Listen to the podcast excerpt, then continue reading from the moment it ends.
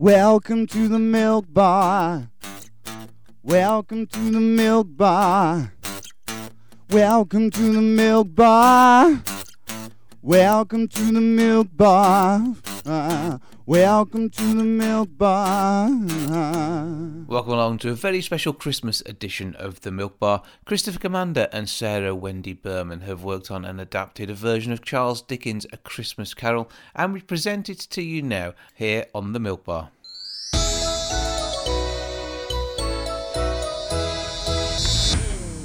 Stave 1 Marley's Ghost. Marley was dead, to begin with. There is no doubt whatever about that. The register of his burial was signed by the clergyman, the clerk, the undertaker, and the chief mourner. Scrooge signed it. Old Marley was as dead as a doornail. Scrooge knew he was dead, of course he did. How could it be otherwise? Scrooge and he were partners for I don't know how many years. Scrooge was his sole executor, his sole administrator, his sole friend, and his sole mourner. The mention of Marley's funeral brings me back to the point I started from. There is no doubt that Marley was dead. This must be distinctly understood, or nothing wonderful can come of the story. Scrooge never painted out old Marley's name. There it stood, years afterwards, above the warehouse door Scrooge and Marley. The firm was known as Scrooge and Marley. Sometimes people new to the business called Scrooge Scrooge, and sometimes Marley. But he answered to both names. It was all the same to him. Oh, but he was a tight fisted hand at the grindstone Scrooge, as squeezing, wrenching, grasping, scraping, clutching, covetous old sinner, hard and sharp as flint, from which no steel had ever struck out generous fire, secret and self contained and solitary as an oyster. The cold within him froze his old features, nipped his pointed nose, shriveled his cheek, stiffened his gait, made his eyes red, his thin lips blue, and spoke out shrewdly in his grating voice. He carried his own low temperature always about with him. He iced his office in the dog days and didn't thaw it one degree at Christmas.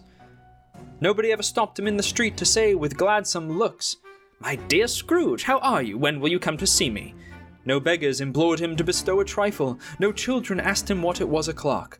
No man or woman ever once in all his life inquired the way to such and such a place of Scrooge. Even the blind men's dogs appeared to know him, and when they saw him coming on would tug their owners into doorways.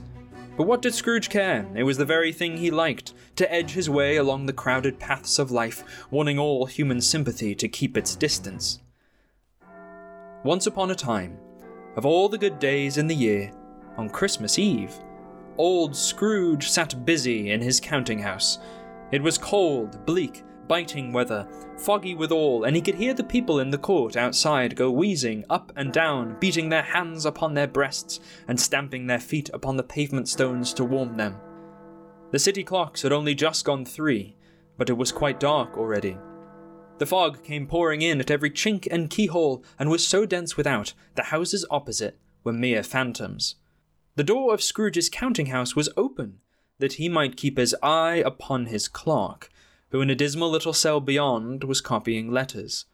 Scrooge had a very small fire, but the clerk's fire was so very much smaller that it looked like one coal. But he couldn't replenish it, for Scrooge kept the coal box in his own room, wherefore the clerk put on his white comforter, and tried to warm himself at the candle, in which effort, not being a man of strong imagination, he failed. A Merry Christmas, Uncle! God save you! It was the voice of Scrooge's nephew, who came upon him so quickly that this was the first intimation he had of his approach. Bah, humbug! Christmas a humbug, Uncle! You don't mean that, I'm sure. I do. Merry Christmas. What right have you to be merry? What reason have you to be merry? You're poor enough. Come then, what right have you to be dismal? What reason have you to be morose? You're rich enough. Bah, humbug. Don't be cross, Uncle. What else can I be, when I live in a world of fools as this? Merry Christmas. Out upon Merry Christmas! What's Christmas time to you but a time for paying bills without money? A time for finding yourself a year older, but not an hour richer? If I could work my will, every idiot who goes about with Merry Christmas on his lips should be boiled in his own pudding and buried with a stake of holly through his heart he should. Uncle! Nephew, keep Christmas in your own way, and let me keep it in mine. Keep it, but you don't keep it. Let me leave it alone then. Much good it may do you, much good it has ever done you. There are many things from which I have derived good, by which I have not profited, I dare say Christmas among the rest. But I am sure I have always thought of Christmas time as a good time, a kind, forgiving, charitable, pleasant time, the only time I know of in the long calendar of the year when men and women seem by one consent to open their shut up hearts freely, and to think of people below them as if they really were fellow passengers to the grave, and not another race of creatures bound on other journeys. And therefore, uncle, though it has never put a scrap of gold or silver in my pockets, I believe that it has done me good, and will do me good, and I say, God bless it. The clerk involuntarily applauded. Becoming immediately sensible of the impropriety, he poked the fire, and extinguished the last frail spark forever. Let me hear another sound from you, Cratchit, and you'll keep your Christmas by losing your situation. You're quite a powerful speaker, sir. I wonder you don't go into Parliament. Don't be angry, uncle. Come, dine with us tomorrow. Why did you get married? Because I fell in love. Because you fell in love. Nay, uncle, but you never came to see me before that happened. Why give it reason for not coming now? Good afternoon. I want nothing from you. I ask nothing of you. Why cannot we be friends? Good afternoon. I am sorry, with all my heart, to find you so resolute. We have never had any quarrel to which I have been a party, but I have made the trial in homage to Christmas, and I'll keep my Christmas humor to the last. So, a Merry Christmas, Uncle, Good afternoon. and a Happy New Year. Good afternoon. His nephew left the room without an angry word, notwithstanding.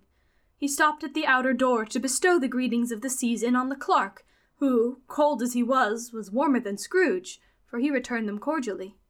There's another fellow, my clerk, with fifteen shillings a week, and a wife and family, talking about a Merry Christmas. I'll retire to Bedlam. This lunatic, in letting Scrooge's nephew out, had let another person in.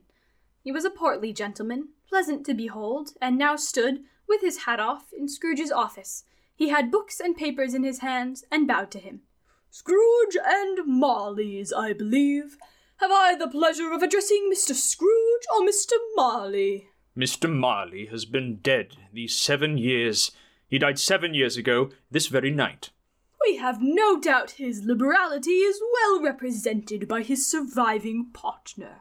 At this festive season of the year, Mr. Scrooge, it is more than usually desirable that we should make some slight provisions for the poor and destitute, who suffer greatly at the present time. Many thousands are in want of common necessaries. Hundreds of thousands are in want of common comforts, sir. Are there no prisons? Plenty of prisons. And the union workhouses, are they still in operation? They are, still I wish I could say they were not. Oh, I was afraid, from what you said at first, that something had occurred to stop them in their useful course. I'm very glad to hear it. Under the impression that they scarcely furnish Christian cheer of mind or body to the multitude, a few of us are endeavoring to raise a fund to buy the poor some meat and drink and means of warmth. We choose this time because it is a time of all others when want is keenly felt and abundance rejoices. What shall I put you down for? Nothing. You wish to be anonymous? I wish to be left alone. Since you ask me what I wish, sir, this is my answer. I don't make merry myself at Christmas, and I can't afford to make idle people merry. I help to support the establishments I have mentioned. They cost enough, and those who are badly off must go there. Many can't go there, and many would rather die. If they would rather die, they had better do it and decrease the surplus population. Besides, it's not my business. It's enough for a man to understand his own business and not to interfere with other people's. Mine occupies me constantly. Good afternoon. Seeing clearly that it would be useless to pursue his point, the gentleman withdrew. Scrooge resumed his labours with an improved opinion of himself. Meanwhile, the fog and darkness thickened. The ancient tower of a church, whose gruff old bell was always peeping slyly down at Scrooge out of a Gothic window in the wall, became invisible, and struck the hours and quarters in the clouds, with tremulous vibrations afterward, as if its teeth were chattering in its frozen head up there. Foggier yet, and colder.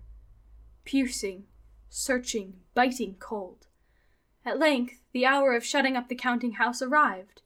With an ill will, Scrooge dismounted from his stool, and tacitly admitted the fact to the expectant clerk. You'll want all day tomorrow, I suppose. If quite convenient, sir. It's not convenient, and it's not fair. If I was to stop half a crown for it, you'd think yourself ill used, I'll be bound. And yet you don't think me ill used when I pay a day's wages for no work. It's only once a year, sir. A poor excuse for picking a man's pocket every 25th of December. But I suppose you must have the whole day. Be here all the earlier next morning. The clerk promised that he would, and the office was closed in a twinkling.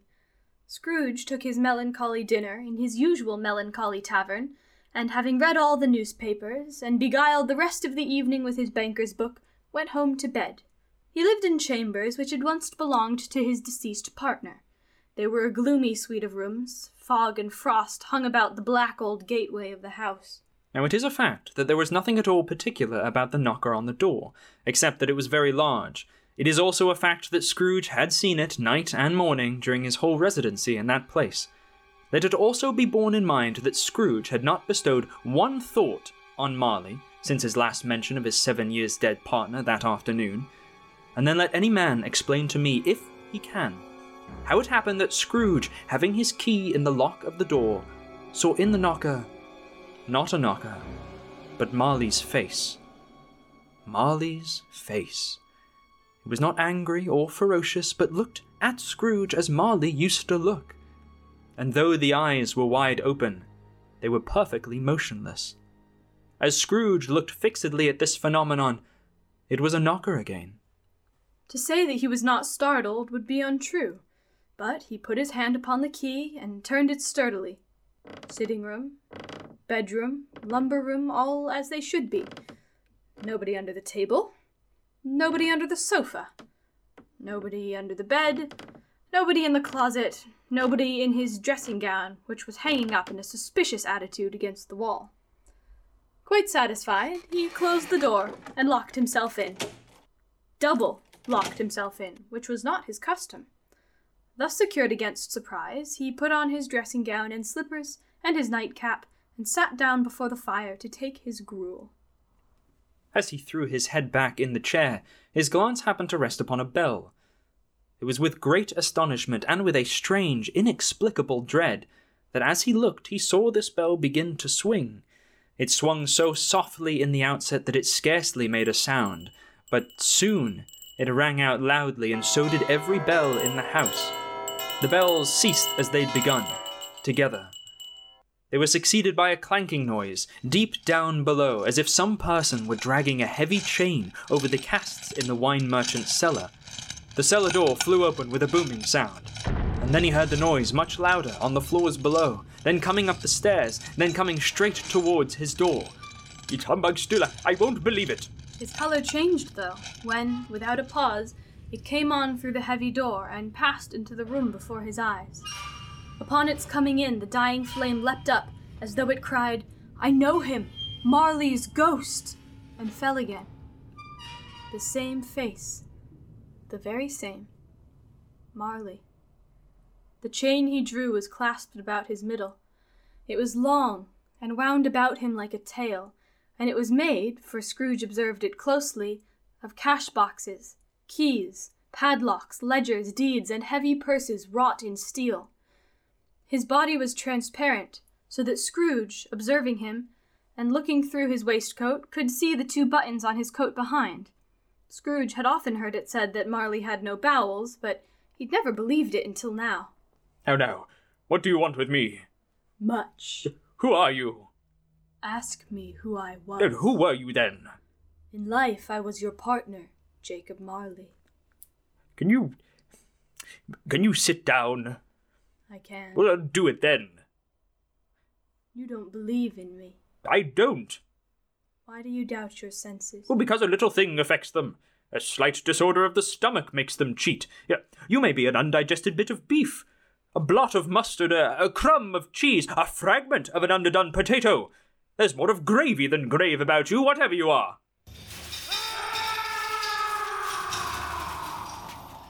Mercy! Dreadful apparition, why do you trouble me? Man of the worldly mind, do you believe in me or not? I do, I must. But why do spirits walk the earth, and why do they come to me? It is required of every man that the spirit within him should walk abroad among his fellow men, and travel far and wide. And if that spirit goes not forth in life, it is condemned to do so after death. It is doomed to wander through the world. Oh, woe is me, and witness what I cannot share, but might have shared on earth and turned to happiness. You are fettered. Tell me why. I wear the chain I forged in life. I made it, link by link, and yard by yard. I girded it on of my own free will, and of my own free will I wore it. Would you know the weight and length of the strong coil you bear yourself? It was full as heavy and as long as this seven Christmas Eves ago. You have labored on it since. It is a ponderous chain. Jacob, speak comfort to me, Jacob. I have none to give. It comes from other regions, Ebenezer Scrooge, and is conveyed by other ministers to other kinds of men. Nor can I tell you what I would. A very little more is all permitted me. I cannot rest. I cannot stay. I cannot linger anywhere. My spirit never wandered beyond our counting house. Mark me! In life, my spirit never roved beyond the narrow limits of our money changing hole, and weary journeys lie before me. You were always a good man of, of business, Jacob. Business. Mankind was my business. The common welfare was my business. Charity, mercy, forbearance, and benevolence were all my business. The dealings of my trade were but a drop of water in the comprehensive ocean of my business. At this time of the rolling year, I suffer most. Why did I walk through crowds of fellow beings with my eyes turned down and never raise them to that blessed star which led the wise man to a poor abode? Hear me! My time is nearly gone. I will, but but don't be hard upon me, Jacob. You will be haunted by three spirits. Is that the chance and hope you mentioned, Jacob? It is. I I think I'd rather not. Without their visits, you cannot hope to shun the path I tread. Expect the first tomorrow when the bell tolls one. Couldn't I take 'em all at once and have it over, Jacob? Expect the second on the next night at the same hour, the third upon the next night when the last stroke of twelve has ceased to vibrate. Look to see me no more, and for your own sake, you remember what has passed between us. The apparition walked backward from him and beckoned Scrooge to approach. Scrooge became sensible of confused noises in the air, incoherent sounds of lamentation and regret, wailings inexpressibly sorrowful and self accusatory. The spectre joined the mournful dirge and floated out upon the bleak, dark night. Scrooge followed to the window, desperate in his curiosity. He looked out. The air below was filled with phantoms, wandering hither and thither in restless haste, and moaning as they went. Every one of them wore chains like Marley's ghost. Some few were linked together, none were free. The misery with them all was, clearly, that they sought to interfere for good in human matters, and had lost the power forever. And Scrooge, being from the emotion he had undergone, or the fatigues of the day, or his glimpse of the invisible world, or the lateness of the hour, much in need of repose, went to bed, and fell asleep upon the instant.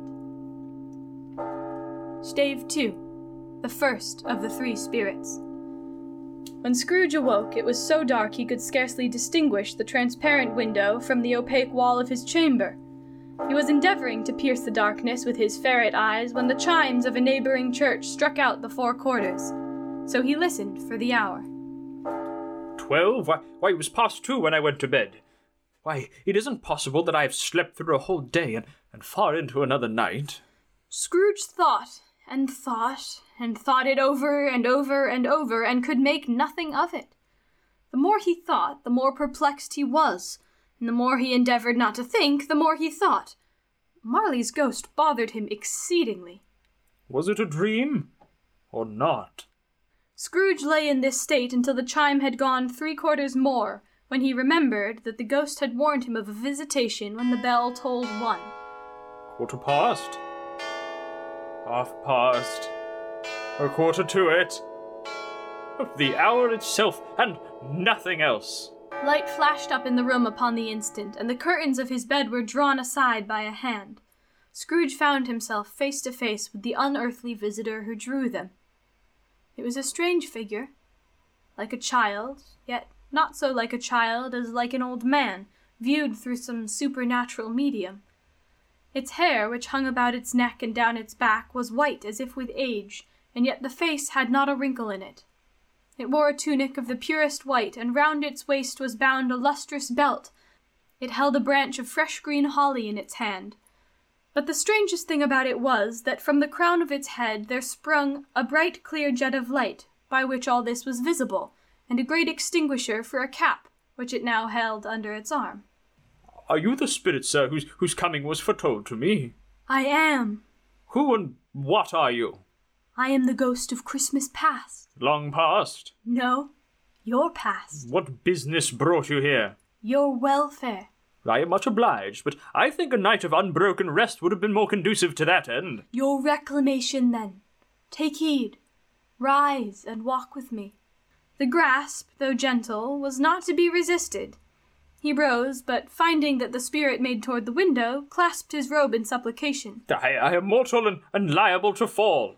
Bear but a touch of my hand there, and you shall be upheld in more than this. As the words were spoken, they passed through the wall, and stood upon an open country road, with fields on either hand. The city had entirely vanished. The darkness and the mist had vanished with it, for it was a clear, cold winter day, with snow upon the ground. Good heaven! I was bred in this place. I, I was a boy here. Your lip is trembling, and what is that upon your cheek? You recollect the way. Oh, remember it? I, I could walk it blindfold. Strange to have forgotten it for so many years. Let us go on. They walked along the road. Scrooge recognized every gate and post and tree until a little market town appeared in the distance with its bridge, its church, and winding river. Some shaggy ponies were now seen trotting towards them with boys on their backs, who called to other boys in country jigs and carts driven by farmers. All these boys were in great spirits and shouted to each other until the broad fields were so full of merry music that the crisp air laughed to hear it. These are but shadows of the things that have been. They have no consciousness of us. The jocund travellers came on, and as they came, Scrooge knew and named every one. Why was he rejoiced beyond all bounds to see them? Why did his cold eye glisten, and his heart leap up as they went past? Why was he filled with gladness when he heard them give each other Merry Christmas? What was Merry Christmas to Scrooge? Out upon Merry Christmas. What good had it ever done him? The school is not quite deserted. A solitary child, neglected by his friends, is left there still. Poor boy. I wish. Uh, it's too late now. What is the matter? Nothing, nothing. Let us see another Christmas. Scrooge's former self grew larger at the words, and the room became a little darker and more dirty. The panels shrunk, the windows cracked, fragments of plaster fell out of the ceiling. Scrooge looked at the ghost, and with a mournful shaking of his head, glanced anxiously towards the door. It opened, and a little girl much younger than the boy came darting in, and putting her arms about his neck, and often kissing him, addressed him. I have come to bring you home, dear brother, to bring you home, home, home. Home, little Fan? Yes, home for good and all, home for ever and ever. Father is so much kinder than he used to be that home is like heaven. He spoke so gently to me one dear night when I was going to bed that I was not afraid to ask him once more if you might come home, and he said, Yes, you should, and sent me in a coach to bring you, and are never to come back here, but first we're to be together all Christmas long and have the merriest time in the world. You're quite a woman, little Fan. Always a delicate creature, but she had a large heart. Mm, so she had. You're right. She died a woman, and had, as I think, children. One child? True, your nephew. Yes. They were now in the busy thoroughfares of a city. Here, too, it was Christmas time again. But it was evening, and the streets were lighted up. The ghost stopped at a certain warehouse door and asked Scrooge if he knew it. Know it? Why, I, I apprenticed here. At the sight of an old gentleman in a Welsh wig, sitting behind such a high desk that if it had been two inches taller he must have knocked his head against the ceiling, Scrooge cried in great excitement. Why, it's, it's old Fezziwig. Bless his heart, it's Fezziwig alive again. Old Fezziwig laid down his pen and looked up at the clock, which pointed to the hour of seven. He rubbed his hands, adjusted his capacious waistcoat, laughed all over himself from his shoe to his organ of benevolence, and called out in a jovial voice, Yo ho there, Ebenezer! Dick! Scrooge's former self, now a grown young man, came briskly in, accompanied by his fellow prentice. Yo ho, my boys! No more work tonight! Christmas Eve, Dick! Christmas, Ebenezer! Let's have the shutters up before a man can say Jack Robinson! You wouldn't believe how those two fellows went at it. They charged into the street with the shutters. One, two, three, had 'em up in their places. Four, five, six, barred 'em and pinned 'em. Seven, eight, nine, and came back before you could have got into twelve, panting like rate horses. Hilly ho!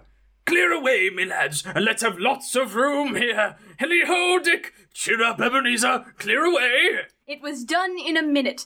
The floor was swept, the lamps were trimmed, fuel was heaped upon the fire, and the warehouse was as snug and warm and dry and bright a ballroom as you would desire to see upon a winter's night. In came a fiddler with a music book. In came Mrs. Fezziwig, one vast, substantial smile. In came the three Miss Fezziwigs, beaming and lovable. In came the six young followers whose hearts they'd broke. In came the young men and women employed in the business. In came the housemaid with her cousin, the baker. In came the cook with her brother's particular friend, the milkman. In they all came, one after another, some shyly, some boldly, some gracefully, some awkwardly, some pushing, some pulling. In they all came. There were dances, and there were forfeits, and more dances, and there was cake, and there was mince pies, and plenty of beer. Then old Fezziwig stood out to dance with Mrs. Fezziwig. When the clock struck eleven, this domestic ball broke up. Mr. and Mrs. Fezziwig took their stations, one on either side of the door, and shaking hands with every person individually as he or she went out, wished him or her a Merry Christmas. A small matter to make these silly folks so full of gratitude. Small? Why, is it not? He has spent but a few pounds of your mortal money, three or four perhaps. Is that so much that he deserves this praise? It is in that spirit. He has the power to render us happy or unhappy, to make our service light or a burdensome, a pleasure or a toil. The happiness he gives is, is quite as great as is quite as great as if it costs a fortune. What is the matter? But nothing. No, I, I should like to be able to say a word or two to my clerk just now. That's all. My time grows short. Quick. Again, Scrooge saw himself. He was older now, a man in the prime of life. He was not alone, but sat by the side of a fair young girl in a morning dress, in whose eyes there were tears, which sparkled in the light that shone out of the ghost of Christmas past. Belle? I thought you might not come. I know how busy you are. Well, the time of the year and the nature of my business, it's now more important than ever that I use my time and opportunity wisely. Another idol has displaced me. What idol has displaced you? A golden one. This is the even handed dealing of the world. There is nothing on which it is so hard as poverty, and there is nothing it condemns with such severity as the pursuit of wealth. You fear the world too much. I have seen your nobler aspirations fall off one by one until the master passion gain engrosses you. Have I not? What then? Even if I have grown so much wiser, what then? I'm not changed towards you, am I? Our contract is an old one. It was made when we were both poor and content to be so, until, in good season, we could improve our worldly fortune by our own patient industry. You are changed. When it was made, you were another man. I was a boy. Your own feeling tells you that you were not what you are. I am. That which promised happiness when we were one in heart is fraught with misery now that we are two. How often and how keenly I have thought of this, I will not say. It is enough that I have thought of it, and can release you. Have I ever sought release? In words? No, never. In what then? In a changed nature, in an altered spirit, in everything that made my love of any worth or value in your sight. If this had never been between us, tell me, would you seek me out and try to win me now? You think not. I would gladly think otherwise if I could. Heaven knows. But if you were free today, tomorrow, yesterday, can even I believe that you would choose a dowerless girl? You who weigh everything by gain. Or choosing her, do I not know that your repentance and regret would surely follow? I do. And I release you. With a full heart for the love of him you once were. You may. The memory of what is past half makes me hope you will have pain in this. A very, very brief time, and you will dismiss the recollection of it gladly, as an unprofitable dream from which it happened well that you awoke. May you be happy in the life you have chosen. Spirit, remove me from this place. I have told you these were the shadows of the things that have been. That they are what they are, do not blame me. Remove me. I cannot bear it. Take me back. Haunt me no longer. Scrooge seized the extinguisher cap, and by a sudden action pressed it down upon its head.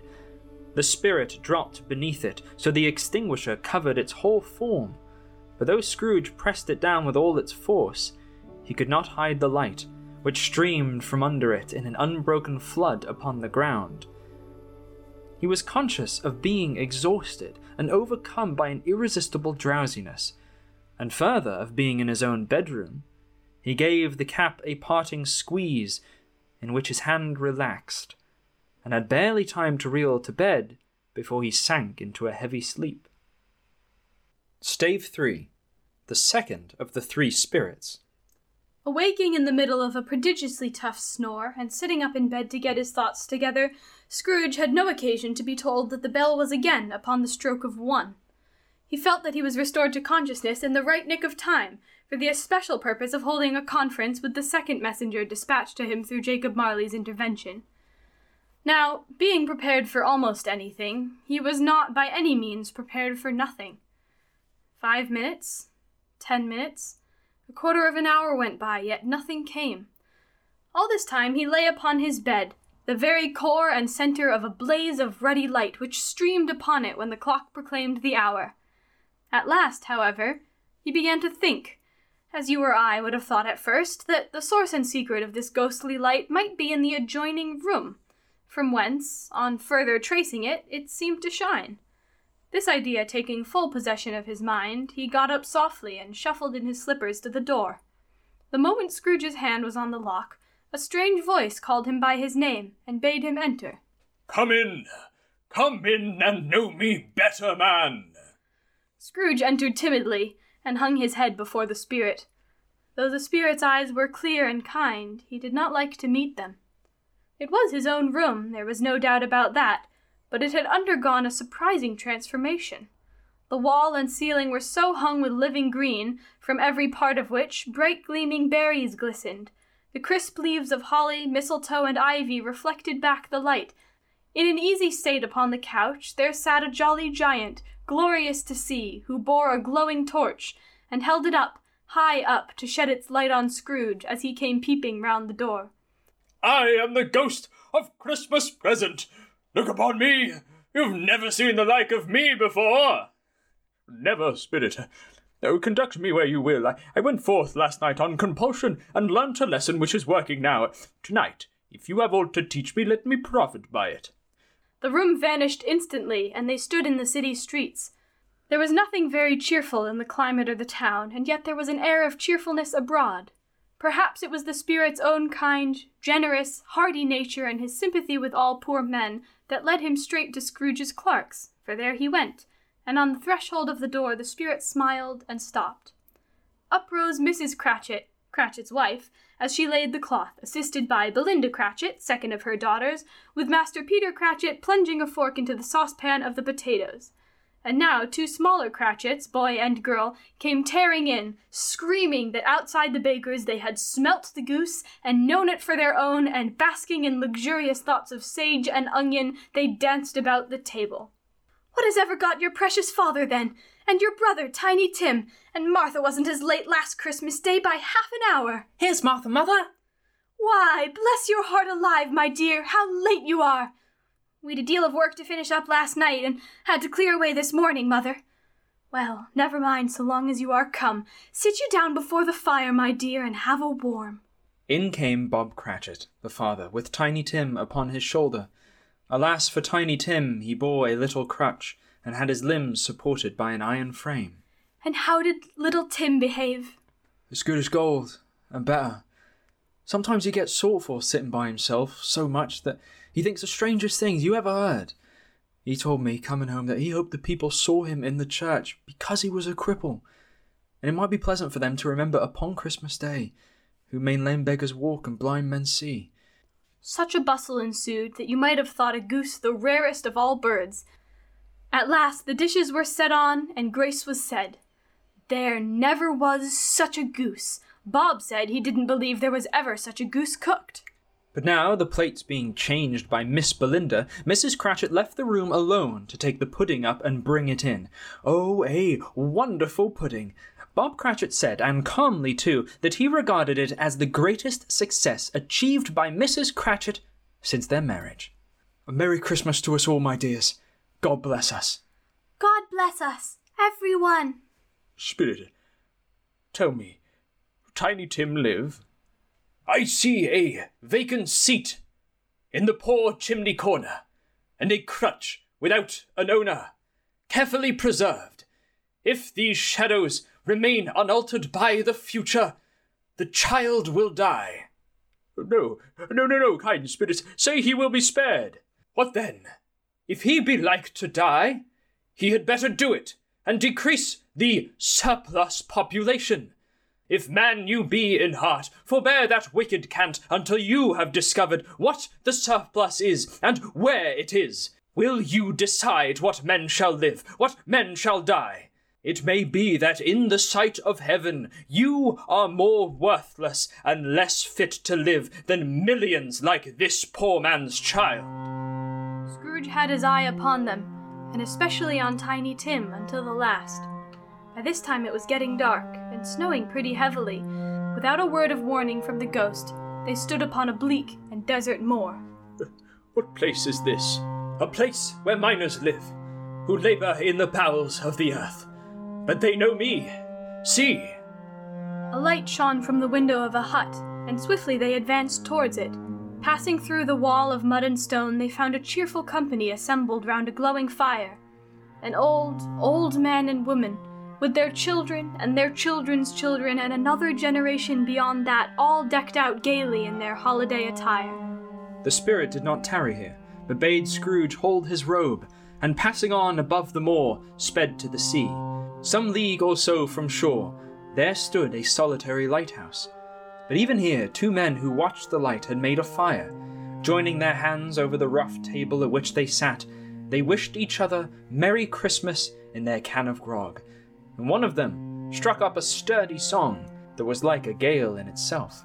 It was a great surprise for Scrooge then to hear a hearty laugh. It was a much greater surprise to Scrooge to recognize it as his own nephew's, and to find himself in a bright, dry, gleaming room, with the spirit standing smiling by his side. Laughing again, Fred turned to his wife. He said that Christmas was a humbug, as I live. He believed it too. More shame for him, Fred. He's a comical old fellow, that's the truth, and not so pleasant as he might be. However, his offences carry their own punishment, and I have nothing to say against him. I'm sure he's very rich, Fred. At least you always tell me so. what of that, my dear? His wealth is of no use to him. He doesn't do any good with it. He doesn't make himself comfortable with it. He doesn't have the satisfaction of thinking that he's ever going to benefit us with it. I have no patience with him. Oh, I have. I'm sorry for him. I couldn't be angry with him if I tried. Who suffers by his ill whims? Himself, always. Here he takes it into his head to dislike us, and he won't come to dine with us. The consequence of his taking a dislike to us and not making merry with us is, as I think, that he loses some pleasant moments, which could do him no harm. I mean to give him the same chance every year, whether he likes it or not, for I pity him. A Merry Christmas and a Happy New Year to the old man, wherever he is. He wouldn't take it from me, but may he have it nevertheless. To Uncle Scrooge. To Uncle Scrooge. The whole scene passed off in the breath of the last words spoken by his nephew, and Scrooge and the spirit were again upon their travels. The spirit stood beside sick beds, and they were cheerful. On foreign lands, and they were close at home. By struggling men, and they were patient in their greater hope. By poverty, and it was rich. In almshouse, hospital, and jail, in misery's every refuge, he left his blessing, and taught Scrooge his precepts. It was a long night, if it were only a night. It was strange, too, that while Scrooge remained unaltered in his outward form, the ghost grew older, clearly older. Are spirits' lives so short? My life upon this globe is very brief. It ends tonight. Tonight? Tonight, at midnight. Hark, the time is drawing near. Forgive me if I am not justified in what I ask, but I, I see something strange and, and not belonging to yourself protruding from your skirts. Look here. Spirit, are they yours? They are man's. This boy is ignorance. This girl is want. Beware them both. But most of all, beware this boy, for on his brow I see that written which is doom, unless the writing be erased. Have they no refuge or resource? Are there no prisons? Are there no workhouses? Stave 4, the last of the spirits. As the last stroke ceased to vibrate, he lifted up his eyes and beheld a solemn phantom, draped and hooded, coming like a mist along the ground towards him. It was shrouded in a deep black garment which concealed its head, its face, its form, and left nothing of it visible save one outstretched hand. Its mysterious presence filled him with a solemn dread. He knew no more, for the spirit neither spoke nor moved. I am in the presence of the ghost of Christmas yet to come. You, you are about to show me shadows of the things that have not happened, but will happen in the time before us. Is that so, spirit? Ghost of the future, I fear you more than any spectre I have seen. But as I know your purpose is to do me good, and as I hope to live to be another man from what I was, I am prepared to bear you company, and do it with a thankful heart. Lead on. The night is waning fast, and it is precious time to me, I know. Lead on, spirit. The phantom moved away as it had come towards him. Scrooge followed.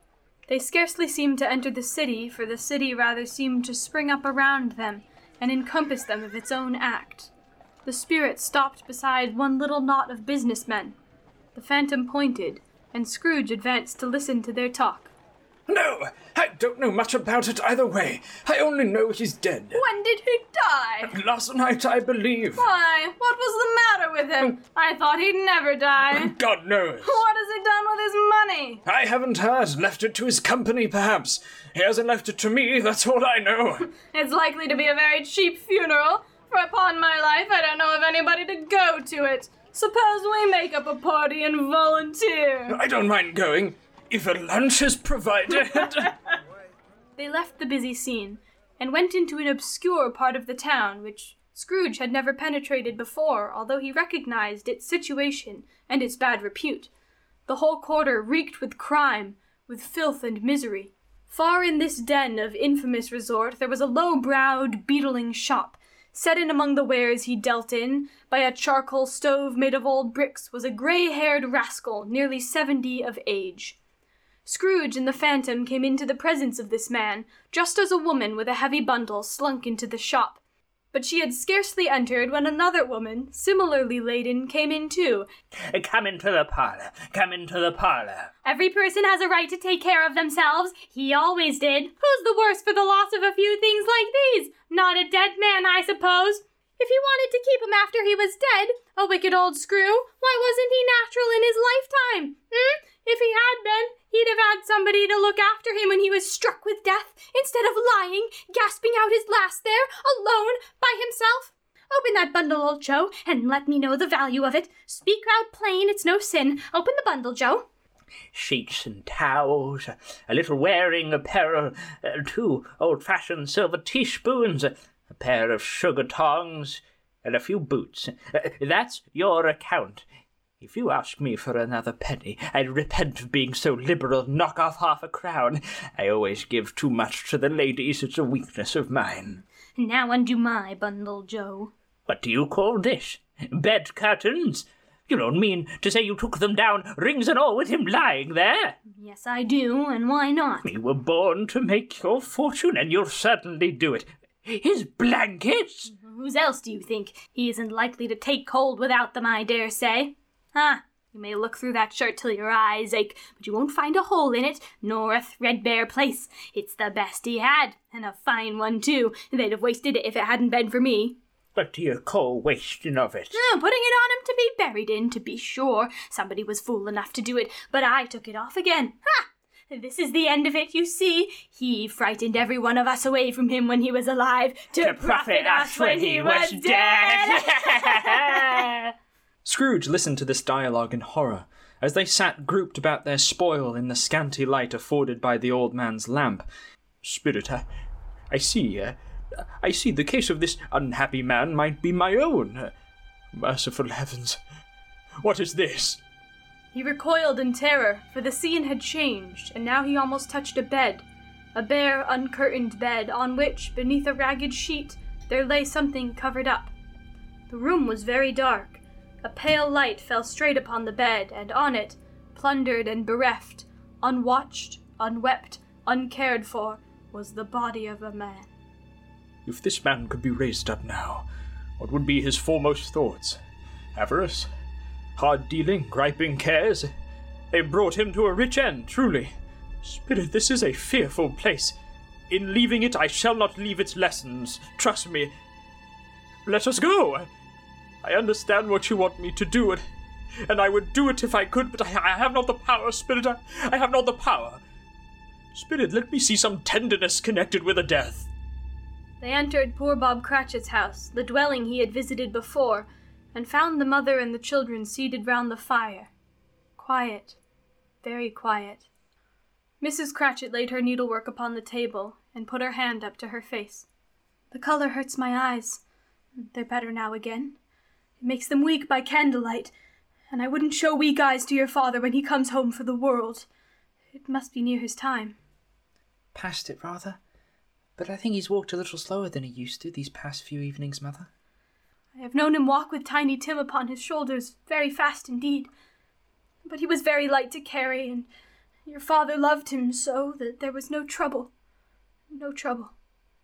And there's your father at the door. You went today then, Robert? Yes, my dear. I wish you could have gone. It would have done you good to see how green a place it is. But you'll see it often. I promised him that I would walk there on a Sunday. My little, little child. My little child. But however and whenever we part from one another, I am sure we shall none of us forget poor Tiny Tim. Shall we, all this first parting that was among us? Never, Father. And I know, I, I know, my dears, that when we recollect how patient and how mild he was, although he was a little, little child, we shall not quarrel easily among ourselves and forget poor Tiny Tim enduring it. No, never. I'm very happy. I'm very happy. Spectre, something informs me that our, our parting moment is at hand. I know it, but I know not how. Tell me, what man was that whom we saw lying dead? My house is yonder. Why do you point away? A churchyard. Before I draw nearer to that stone to which you point, answer me one question. Are these the shadows of the things that will be, or are they the shadows of the things that may be only? Men's courses will foreshadow certain ends, to which, if persevered in, they must lead, but if the courses be departed from, the ends will change. Say it is thus with what you show me. The ghost pointed downward toward a grave by which it stood. Scrooge crept towards it, and following the ghost's finger, read upon the stone of the neglected grave, Ebenezer Scrooge! No, no, no, Spirit, hear me. I, I am not the man I was. I will not be the man I must have been. Oh, why show me this if I am past all hope? Good spirit, your nature intercedes for me and pities me. Assure me that I yet may change the shadows you have shown me by an altered life. I will honor Christmas in my heart and try to keep it all the year. I will live in the past, the present, and the future. The spirits of all three shall strive within me. I will not shut out the lessons that they teach. Oh, tell me that I may sponge away the writing on this stone. Holding up his hands in a last prayer to have his fate reversed, Scrooge saw an alteration in the phantom's hood and dress. It shrunk, collapsed, and dwindled down into a bedpost. Stave 5. The end of it. The bedpost was his own. The bed was his own. The room was his own. Best and happiest of all, the time before him was his own to make amends in. I will live in the past, the present, and the future. The spirits of all three shall strive within me. Old Jacob Marley, heaven and the Christmas time be praised for this. I say it on my knees, old Jacob, on my knees. The bed curtains, they are not torn down, rings and all, they are here. I am here. The shadows of the things that would have been may be dispelled. They will be. I know they will. I, I don't know what to do. I, I'm as light as a feather. I'm as happy as an angel. I'm as merry as a schoolboy. I'm as giddy as a drunken man. A Merry Christmas to everyone. A, a Happy New Year to the world. Oh, there's the saucepan that the gruel was in. There's the door by which the ghost of Jacob Marley entered. There's the corner where the ghost of Christmas present sat. There's the window where I saw all the wandering spirits. It's all right. It's all true. It all happened. Oh, I, I don't know what day of the month it is. I, I don't know how long I've been among the spirits. I don't know anything. I don't care. Running to the window, he opened it and put out his head. No fog, no mist, clear, bright, cold, golden sunlight. Scrooge leaned out his window and called downward to a boy in Sunday clothes. What's today? Eh? What's today, my fine fellow? Today? Why, it's Christmas Day. It's Christmas Day. I haven't missed it. The spirits have done it all in one night. They can do anything they like. Of course they can. Of course they can. H- Hello, my fine fellow. Hello. Do you know the Poultry's in the next street but one, at the corner? I should hope so. An intelligent boy, a remarkable boy. Uh, do you know whether they've sold the prize turkey that's hanging up there? Not the little prize turkey, the big one. What? The one as big as me? What a delightful boy. It's a pleasure talking to him. Oh, yes, my buck. It's hanging there now. Is it? Go and buy it, and tell them to bring it here that I may give them directions where to take it. Come back with the man, and I'll give you a shilling. Come back with him in less than five minutes, and I'll give you half a crown. I'll send it to Bob Cratchit's. He shan't know who sent it. It's twice the size of Tiny Tim. The hand with which he wrote the address was not a steady one, but write it he did somehow, and went downstairs to open the street door, ready for the coming of the poulterer's man. As he stood there waiting his arrival, the knocker caught his eye. I shall love it. As long as I live. I've scarcely ever looked at it before. What an honest expression it has on its face. It's a wonderful knocker. Uh, here's the turkey. Hello! How are you? Merry Christmas! Why, it's impossible to carry that to Camden Town. You must have a cab. The chuckle with which he said this, and the chuckle with which he paid for the turkey, and the chuckle with which he paid for the cab, and the chuckle with which he recompensed the boy, were only to be exceeded by the chuckle with which he sat down breathless in his chair again, and chuckled till he cried. He dressed himself all in his best, and at last got out into the streets. The people were by this time pouring forth as he had seen them with the ghost of Christmas present. And walking with his hands behind him, Scrooge regarded everyone with a delighted smile. He looked so irresistibly pleasant in a word that three or four good humoured fellows said, Good morning, sir. A Merry Christmas to you. He had not gone far when, coming on towards him, he beheld the portly gentleman who had walked into his counting house the day before. My dear sir, how do you do? I, I hope you succeeded yesterday. A, a Merry Christmas to you, sir. Mr. Scrooge? Yes, that, that is my name, and I fear it may not be pleasant to you. Allow me to ask your pardon. And will you have the goodness? Lord bless me! My dear Mr. Scrooge, are you serious? If you please, and not a farthing less. A great many back payments are included in it, I assure you. Will you do me that favor? My dear sir, I don't know what to say to such. Don't say anything, please. Come and see me. Will you come and see me? I will. Thank you. I am much obliged to you. I thank you fifty times. Bless you. He went to church, and walked about the streets and watched the people hurrying to and fro and patted children on the head and questioned beggars and looked down into the kitchens of houses and up to the windows and found that everything could yield him pleasure. He had never dreamed that any walk, that anything could give him so much happiness. In the afternoon, he turned his steps towards his nephew's house. Fred, Why, bless my soul, who's that? it is I, your Uncle Scrooge. I have come to dinner. Will you let me in, Fred? Let him in? It is a mercy he didn't shake his arm off. Scrooge was at home in five minutes. Nothing could be heartier. Wonderful party, wonderful games, wonderful happiness. But he was early at the office the next morning. Oh, he was early there. If only he could be there first and catch Bob Cratchit coming late, that was the thing he had set his heart upon. And he did it. Yes, he did. The clock struck nine. No Bob. A quarter past. No Bob. He was full eighteen minutes and a half behind his time. Hello. What do you mean by coming here at this time of day? I'm very sorry, sir. I am behind my time. Yes, I think you are. Step this way, sir, if you please. It's only once a year, sir. It shall not be repeated. I, I was making rather merry yesterday, sir. Now I'll tell you what, my friend. I'm not going to stand for this sort of thing any longer.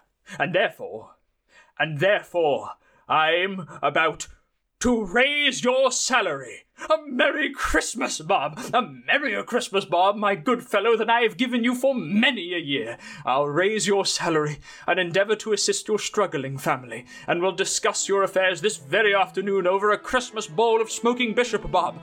Make up the fires and buy another coal scuttle before you dot another I, Bob Cratchit! Scrooge was better than his word. He did it all and infinitely more. And to Tiny Tim, who did not die, he was a second father.